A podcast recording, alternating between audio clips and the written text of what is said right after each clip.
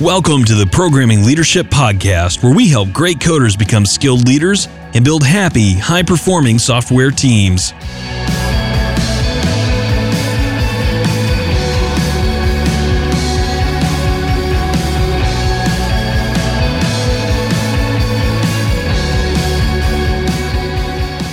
This episode of Programming Leadership. I'm Marcus, and I am so excited to have Jennifer Jones Patulli with me. Jennifer, thank you for being on the show. You have a rather long title. Could you could you lay that out for me one more time? Sure. Thank you, Marcus. So, I am a conflict management practitioner and leadership development consultant. And you know, when we met, I remember you said you worked with conflict management. And uh, I think I got like goosebumps because I thought, whoa, like I am not good with conflict. Usually I'm the runner, to, to be honest. I'm not the fighter, I'm the runner. But um, this show, I think there's people out there who might have some conflict with their teams and with their boss. And I wonder if they're runners too, and if that's the only option they see. But you intrigued me as we started. You said that maybe there's other other ways we could think about conflict. Can you tell us more? Definitely, definitely. And most people hate conflict. Most people are runners. It is totally normal to have that feeling of fight or flight or freeze because conflict is stressful. And there are choices. And this is what I love about my line of work and where I've come from in my studies and practice is that we can harness this conflict, this tension, as a source of change and possibility in our workplaces, in our teams, in our projects, and in our lives. And there are many ways to get there, but I want to pause right there.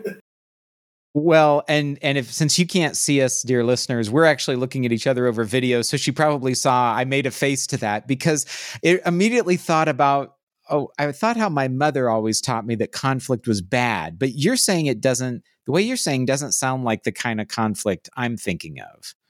No, in fact, when I'm thinking about conflict, I'm thinking about it from the lens of complexity sciences, specifically from human systems dynamics theory, which really opened my eyes to language and, and tools to help me unpack this. But if I go a little bit backwards in time, during my master's, I got really obsessed with this idea of creative conflict. And I went back into the literature and I started finding the work of a management theorist called Mary Parker Follett, who was um, a little bit forgotten in the 20th century, but she did her work mostly in the early 20th century, and much of her thought on integrative bargaining became part of Fisher and Ury's popularized notion, Getting to Yes, their 80s book. Um, mm-hmm. So it mm-hmm. became very important in the conflict realm. And what's really important for us as leaders in the workplace and us as team members and family members is that conflict in itself, we are feeling a lot of negative feelings around it, and that's natural. And when we're moving through it, it can be constructive or destructive, depending on how we choose to interact. So if we're afraid of conflict and we run from it, we're creating certain patterns. And if we're afraid from conflict and we stand in curiosity about ourselves and others, then we create different patterns. And just that simple choice at the beginning. And from there, a series of other choices emerge where you can then decide how you want to go deeper or broader into these inquiry lines. Victory is ours. There's a lot. There's a lot there. There's a lot there. Yeah. One thing you said, I'm just curious about this as a, a brief aside. Um, do you think have you have you found in your research that all cultures feel the same way about conflict through time and across the globe? Is it kind of a universally, you know, avoided thing? Mm, that's a great question, and I love um, the opportunity to play with that. My undergrad was actually in cultural anthropology, and when I studied it, I had no idea how it would feed into my work in conflict. And as I progressed, I realized it had so much to offer. Cultures approach conflict very differently. And whether we're talking about cultures around the world or your organizational culture, you'll notice patterns of how conflict is handled. You'll notice similarities and differences amongst the approaches people have, whether they face conflict head on or indirectly. You'll notice um, that there are cultures where avoidance is very much an important strategy, and you'll see other cultures where speaking up and having what would be looked at as a very strong reaction to conflict is actually part of the part of the process and accepted. So noticing what culture you're in and how that's same and different from your natural approach and noticing what is fit to purpose in your landscape and how you can start to maneuver and share and experience conflict in different ways and how when you go to new organizations that that might be same or different and how you adjust and adapt. I'm starting to see things slightly different here. And full disclosure, uh, Jennifer is actually an instructor in the Human Systems Dynamics program that I am currently undergoing. Uh, and that's how I met her. And she is using lots of ASD, uh, HSD language today, which is uh, kind of sparking my brain, and I'm really enjoying it.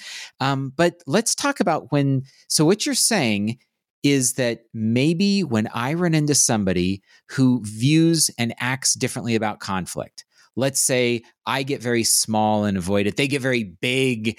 Um, I have a feeling about them, but that feeling, that might not be the only way to look at it. I might, because to be honest, sometimes I think, oh, they're a bully, or I give it a name like that.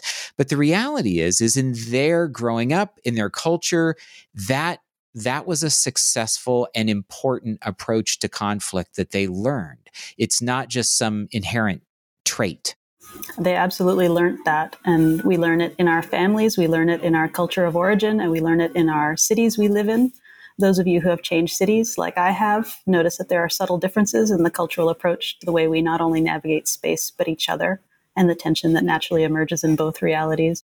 Um, we learn all of this. And what's really important when you're noticing you're in interaction with somebody that might have a different approach to conflict is just noticing that difference and noticing whether that brings up judgment or curiosity for you and how each stance, judgment or curiosity, offers you a drop down list of possibilities.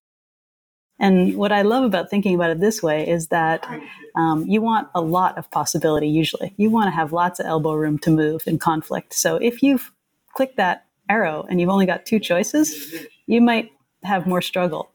Um, and if you have a lot more options, then you can navigate. And usually, curiosity offers you a lot of opportunity to act. You know, when I think about, so I'm imagining my little drop down. What a beautiful metaphor!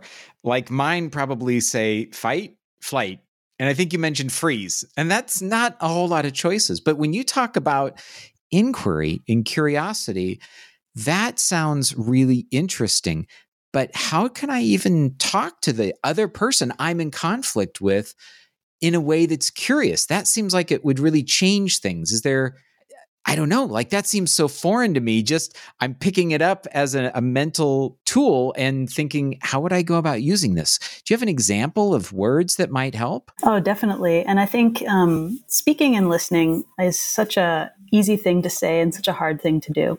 So when you're facing somebody who's got a very different style than you, the first thing that's helpful is to notice what the style difference is and and calling out the elephant in the room about style, right? Like, oh, you know, I'm I'm really much more reflexive and and and um, I like to not say things so directly, uh, and I notice something different, and and you're offering me an opportunity to see things very clearly and head on.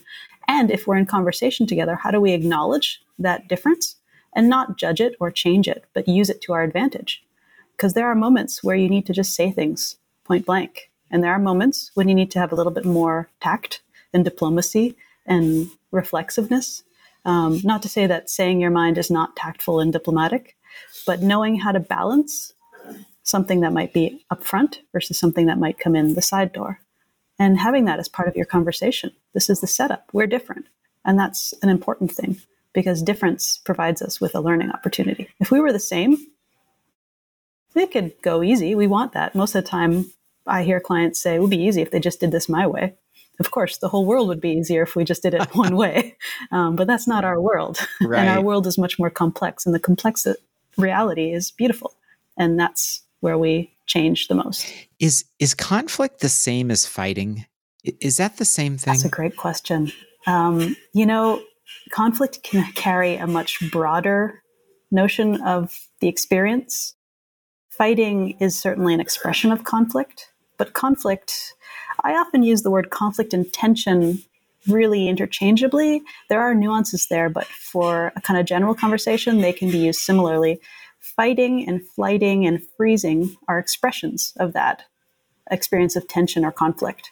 So that would be kind of a difference I would draw. And, and it's an important difference to draw because it allows people to then say, well, I'm having a response to something I'm experiencing. And this is part of that possible response list. but it's not the only response list. And I still could say, I don't need to just deal with the responses. I need to think about how I navigate tension and how I experience tension and how I would like to set patterns for the future of these conflict situations. How am I learning from all the conflicts I've been in in a way that allows me windows into my management style, my teamwork style, my approach to my systems, and how I use my knowledge to influence the situations around me. Okay, let me shift the line of questioning. I'm imagining myself as a manager, a relatively young manager, sitting with my team, and two people in the room appeared to be having a conflict, a disagreement of some sort. Now, at the time, I viewed that as a problem because I had been told it's good when we're all on the same page to use management speak, which drives me crazy. It, but I wonder right now, as I look back, is it a problem when conflict occurs? So I believe that it's not a problem, but it can become a problem. It's all in the way you handle it as a leader and as a team member. So, again, the options you have are key. But when people are on the same page, it means you can progress quickly through a project. It means that there's not much contrast and that all things are linear and moving along. And that can be really important at different stages. When we want to bring something to a conclusion, we need some level of coherence. At the same time, there are some projects where if you have coherence the whole way through, you might be missing a very important element. Those conflicts could be key to improving your product, your processes, your teams. If you are missing an opportunity, then you might be missing an iteration that could be central to your future. So, how are you handling those conflicts to check in? Do we have the space, the bandwidth, the skills to use this as an exploratory part in our cycle? Are we holding the space for difference and conversation? Or are we shutting it down for the sake of let's progress quickly to the end of this project? What is the goal that you have around this project? What is the goal that you have around this work that you're doing in teams? You know, it seemed like, and uh, this is probably just me, it, it seemed like I was always in such a hurry there was always so much time pressure. As you were talking about what's the goal, it seemed like 99% of the time the my answer would be to hurry up and finish so we can get to the next thing. It does time pressure play play a part in how we handle conflict? Absolutely. Time is such an important piece. And one of my biggest challenges when I'm mediating conflict is to make sure people take the time I often get people that say, I want you to do a mediation. We have about an hour. Can you help us solve this problem? and I'm like, that yeah, an hour we could we could get somewhere in an hour. And I do I do know how to help people fast, but at the same time, I'm not a miracle worker and, and no mediator is, and no manager is right? You need time and you need to slow things down to get into that creative potential of conflict. So, as we would notice somebody in a creative pursuit taking time to reflect, taking time to ask deep questions, taking time to engage with differences of opinion, of style, of ways, um, that gives you so much more data to work with. And that takes time to bring in that data and then find meaning in it and then take action with it. When we're going from project to project, we then become more like computers and humans. We can just move slightly through the problem solving steps A, B, C, D, done.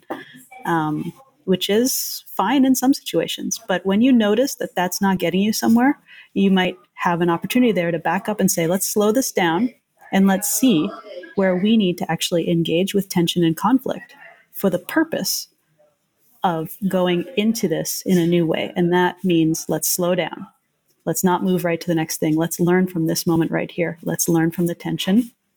Let's use it to our advantage. Wow, I'm imagining so many situations where I just wanted it to be over, the conflict. And I'm in that team meeting. And if there wasn't time pressure, I sure created some because I was uncomfortable. If there are people who are listening and maybe they also feel uncomfortable being in conflict or around it, do you have some advice for how we can start to start to change and see more options? Definitely, because it ultimately starts with us and our skills and readiness to stand in that place of tension.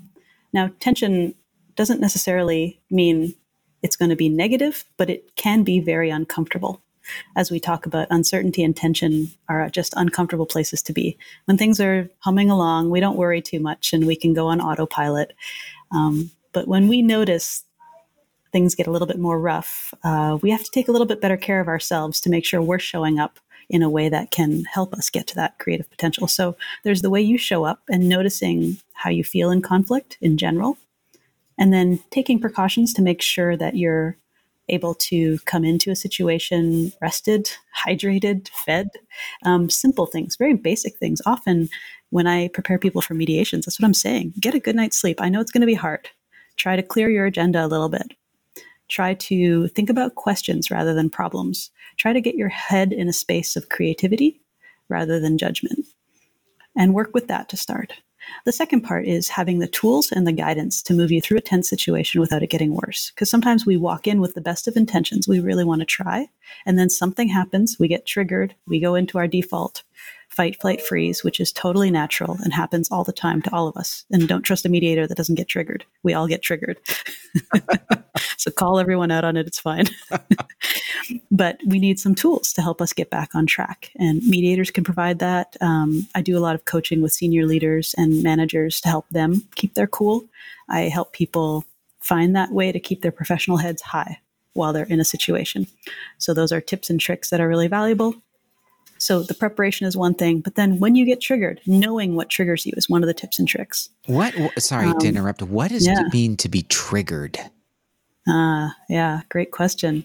Um, triggered is anything that just physically gets your heart rate up that's a very simplistic kind of physiological example of being triggered. It might be something where um, you passionately kind of fight for.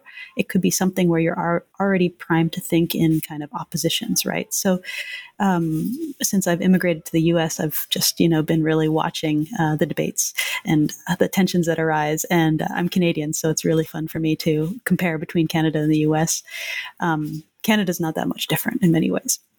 But you'll notice that there are certain issues that come up, and these are trigger issues. These are issues that get people angry right from the start. And these are things that people are very, very intimately tied to in some way.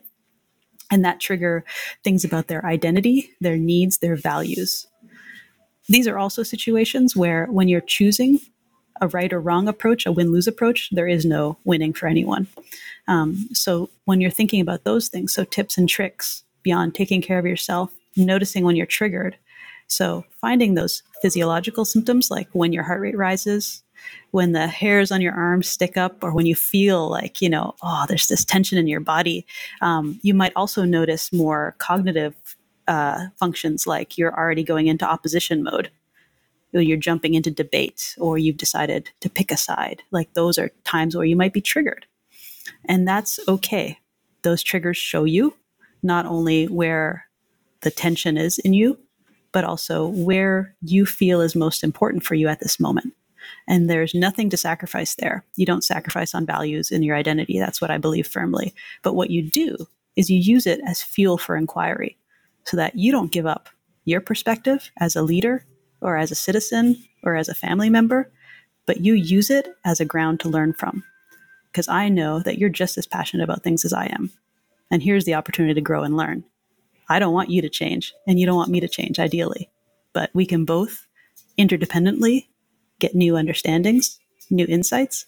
And this is where I tell my clients be selfish, learn. Learning is the most selfish, beautiful act you can do. And if you can use every conflict you're in to learn something, you've just done something selfish and beautiful. Selfish doesn't mean excluding and, and closing off the other. Selfish means you can learn something from the other, like they're your mirror in life we have many mirrors in life. We certainly do. So we've got so you laid out and as soon as you said tools, I thought of this bag of tools and as engineers, we we love our tools and the first tool I think you laid out so nicely just to make sure I've, I understand is be able to tell when you're triggered and noticing. And then the second thing is is not to say that's bad or good or judgment on myself. Oh, why did I do that? It happens to everybody, but also to say that must be really important to me at a almost a visceral gut level. And that's not something to be negotiated. Like that's about who I am, my identity or something. Am I kind of getting yeah, it right? Yeah, you should just follow me around because I need someone to summarize what I say. Thank you. I would be honored. That would be my job in life. I want to take just a moment and thank my sponsor, GitPrime. Get Prime has sponsored the show, not just because they're fantastic people, but because they really believe that leadership in engineering is about people. It's about conversations. And GitPrime is a platform that allows you to have better conversations with people. Yes, it has lots of other benefits. You can probably plan better. You can see metrics about individual performance. But let's just take that one idea about individual performance. Whenever I talk with a GitPrime user, and by the way, lots of my clients are GitPrime users, they always tell me how surprised they were at what was really happening on the team. See, it's really easy for you as a manager to observe generally how people are working. You can look at PRs, you can look at who's assigned what tickets. You, as the TLM, the software engineering manager, you get a notion for what people are doing.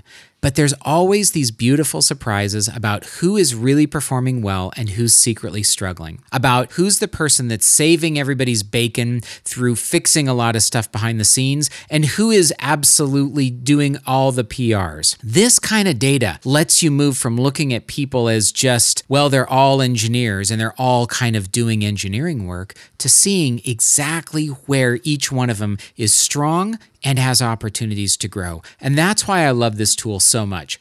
I believe that new and surprising conversations come out of data, that when you can sit down with somebody and start to understand and intuit why things are happening, you're going to create even better quality of exchanges. And by the way, you know, here on the show, we talk about the fact that leadership is what keeps people connected to their work and prevents turnover and keeps them motivated. It's about the relationship.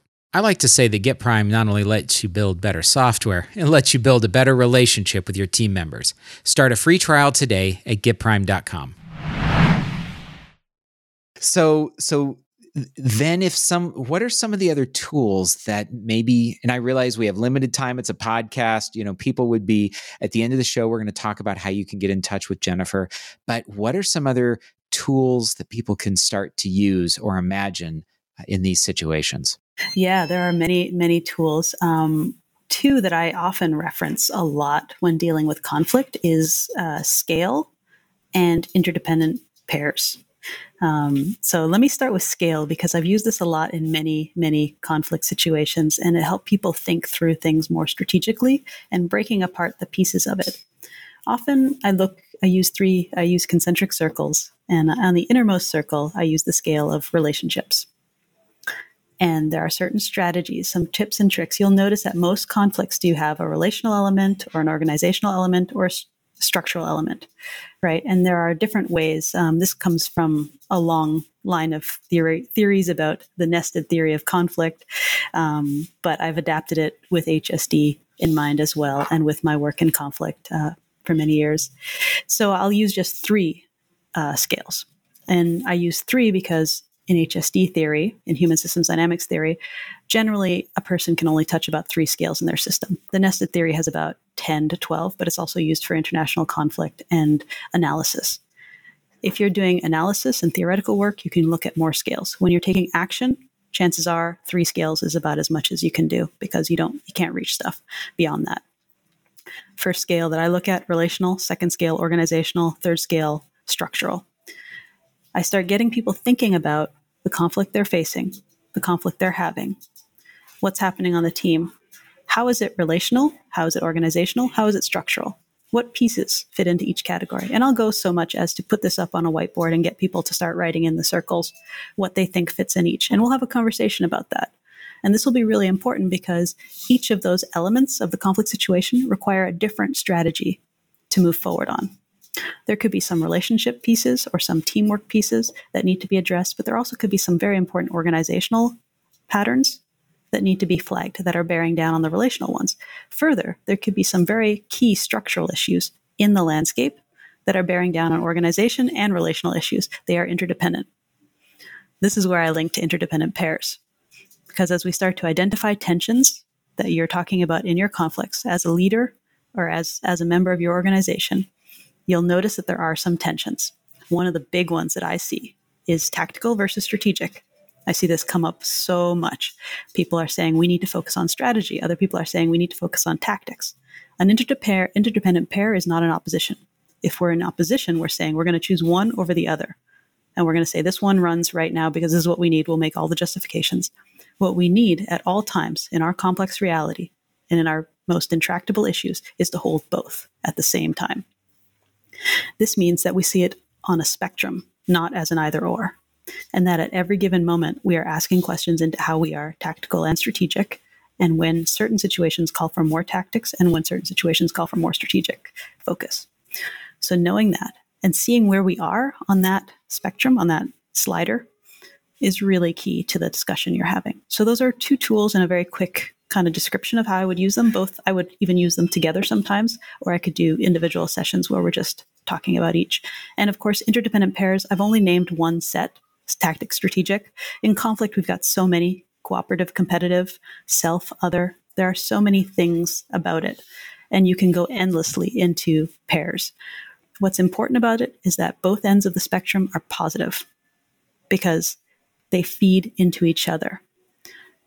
You cannot solve a problem of liberal and conservative. It's an interdependent pair. Both are needed to govern society. So, how are we asking questions and using it as such? And when we're talking about oppositions, we're negating one value, which means going back to that drop down box of possibility, you've just shortened your possible yeah, it makes me think that if I take the stand of liberal, then I say conservative is nothing, liberal is everything, or vice versa. It's all one or the other.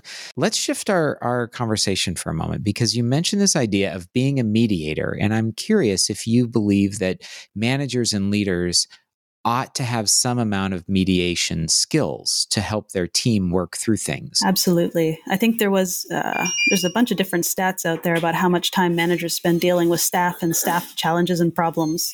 And I, I can't remember the exact number, but I think it was something high, like 80% of your time is spent dealing with problems and people problems. Is that is that yeah? A lot. It's a lot. Yeah. That's all I know. And phrases like I feel like I'm a babysitter, camp yeah. counselor, right? These are tongue-in-cheek phrases I hear leaders talk about all the time when they feel like people are coming to them and they just wish they would work it out, but they don't they don't want to just send them away. That feels irresponsible. Yeah. So, what's another alternative? So, I definitely believe most leaders, as part of their leadership training, need to have some awareness of how they handle conflict and tips and tricks to help others handle conflict.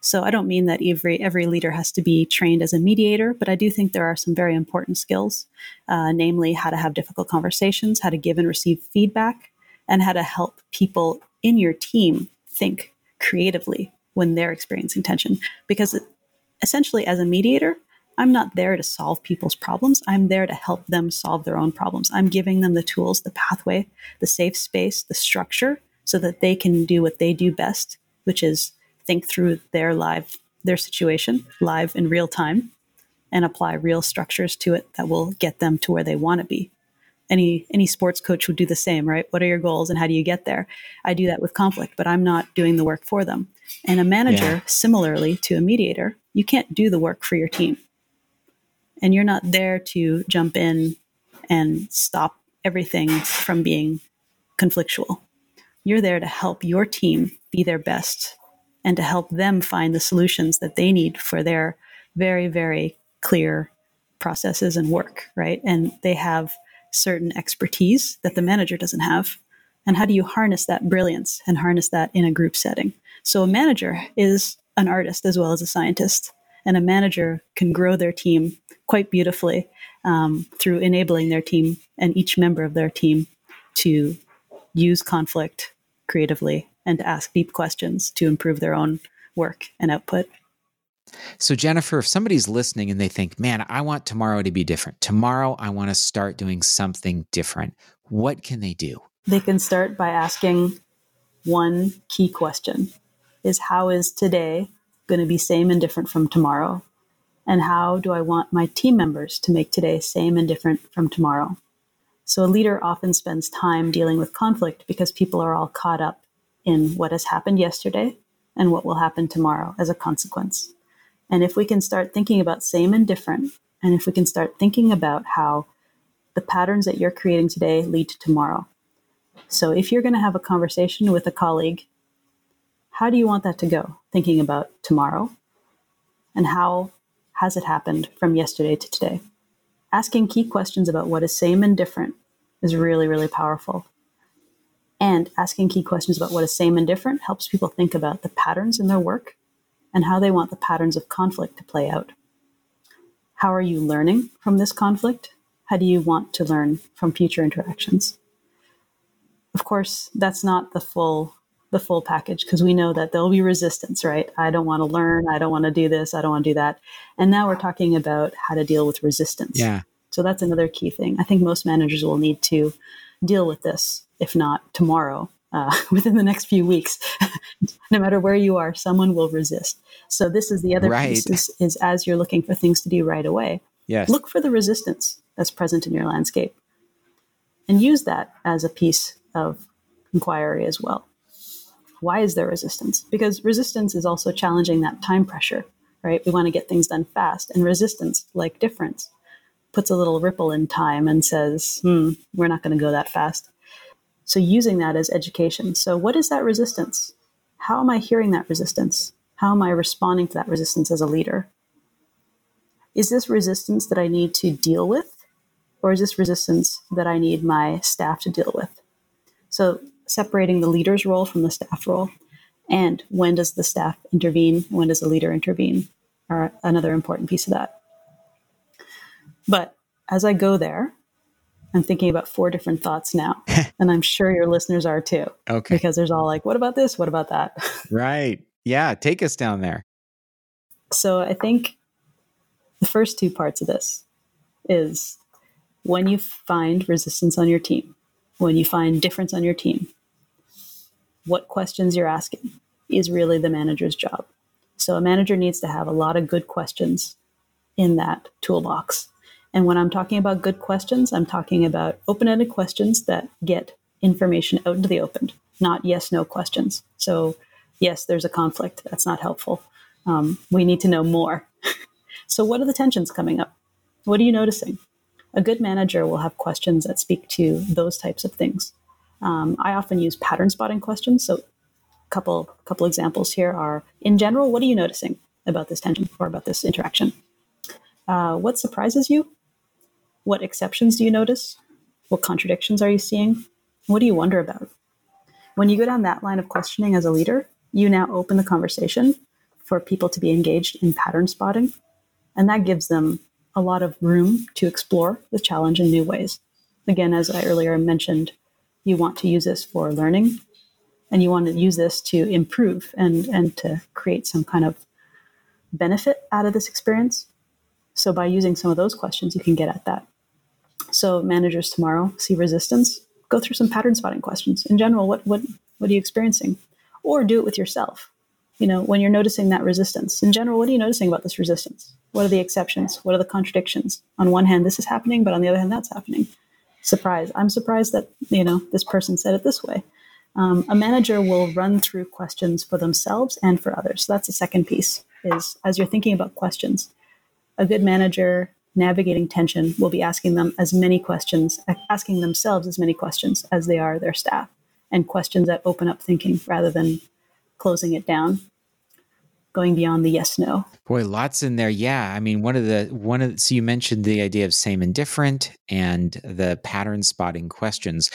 Um, and those sound like things that I could imagine doing, and I think you said this, but I want to make sure I understand doing alone sometimes, but also doing with other people um, on a whiteboard or with with with my team. I'm even imagining uh, what is the same uh, in this. Uh, you know, what's the same today as it was a month ago, or what's different? Um, and does that reveal how people are feeling about things and what might be happening for us? Absolutely. Yeah. And I've, I've known a lot of teams that have applied this right away, even to like 15 minute me- meetings in the morning. They'll just go through quick, like, okay, so in general, what are you noticing, you know, for your, for your work today? What are the exceptions? What are the contradictions? What do you wonder about? What surprises you already as you look at this, you know, and what do you need from your team? And I'll have people run through pretty quickly. You don't have to get into a big, deep discussion all the time, but quick check-ins 15 minutes every day could mean a lot in this pattern spotting world and in this managing tension world. Yeah, absolutely. So, were there any more thoughts? You said there were four. Yeah, I think ultimately um, one of them was definitely mentioning certainty and uncertainty and how they interact. So when I work in conflict, um, of course, because I've come into contact with the Human Systems Dynamics Institute and uh, do a lot of work with them, we talk about certainty and uncertainty a lot. And this is something that conflict really ties into beautifully because conflict, every time there's tension, it provokes some uncertainty uncertainty about what will change and what will stay the same. What will the relationship be? Will it change? Will it stay the same? Will it improve? Will it degrade? Will the project get finished or not? like we're thrown into this whole spiral, and this is what makes us shut down sometimes is fear and the spiral of uncertainty. So alongside how we notice ourselves in tension, I invite leaders to always look at how they respond to uncertainty. When things get uncertain, how do you react? When things get uncertain on your team, what do you notice about the different team members and how they react and the different tolerances and intolerances to certainty? Now, in my experience working with scientists and engineers, uh, I spent some time with the Canada Border Services Agency as well while I was in the federal government in Canada, and I met the most brilliant people. And I met people with a high degree of certainty in their work, specifically the scientists, people doing biometrics, um, the engineers, they were just doing amazing work, and there were a lot of linear processes. And what I noticed in government in general was there was a lot of people that loved the certainty of being in government because they knew that there was a linear process that they could follow. And that was a good thing. And when there was uncertainty, it threw them for a loop. And we could negate the uncertainty by moving forward harder and faster in our processes okay, so step four is broken. Let's just find a bridge and go straight to step five because we're going to make it through. Or we go back to step three and try and repair so that step four works.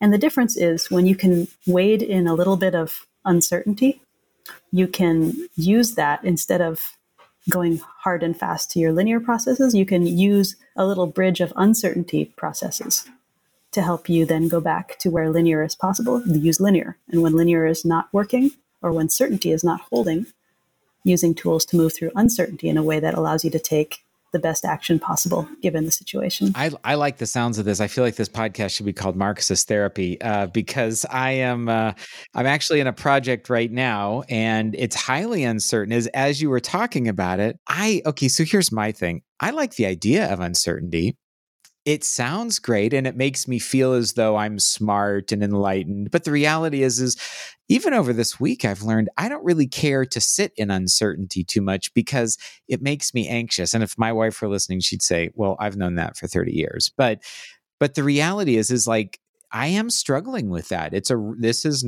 not a pretend thing and I am having those feelings of wanting to like do I shut down? Should I leave? Is this the right place for me? I just am tr- struggling to make sense of things.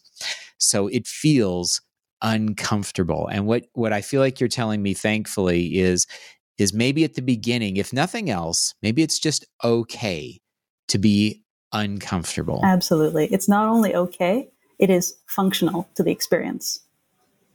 I wrote a blog a while ago about this um, just because I'm also a road cyclist. And if there's one thing that I found easy to compare was providing tension on the drivetrain I'm, while I'm cycling and what it feels like to be in conflict. It's uncomfortable. It takes energy, effort, I am sometimes my happiest and my saddest on my bike, just as I am in uncertainty and in conflict. It is not easy.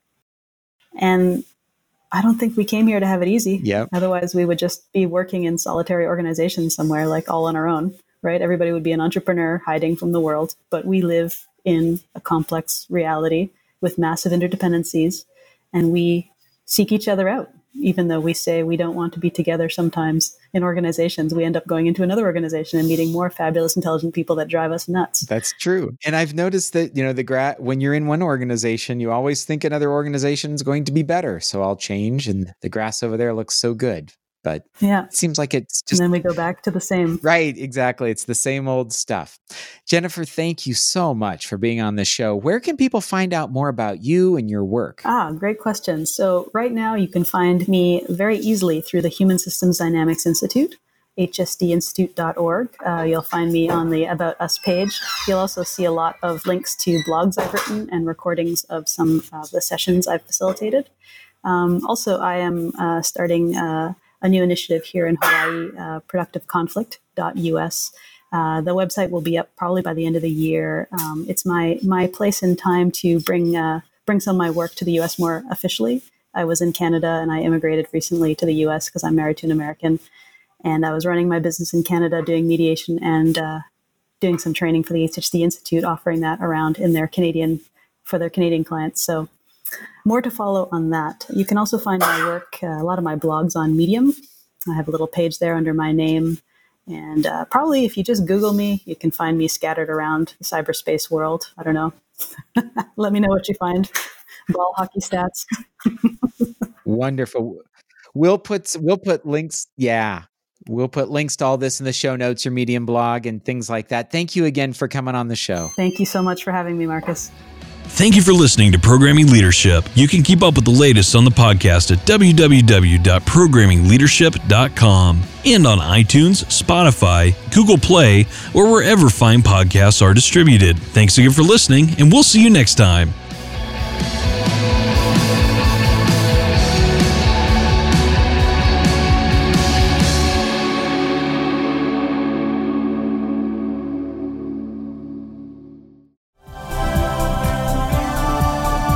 This has been a Humble Pod production. Stay humble.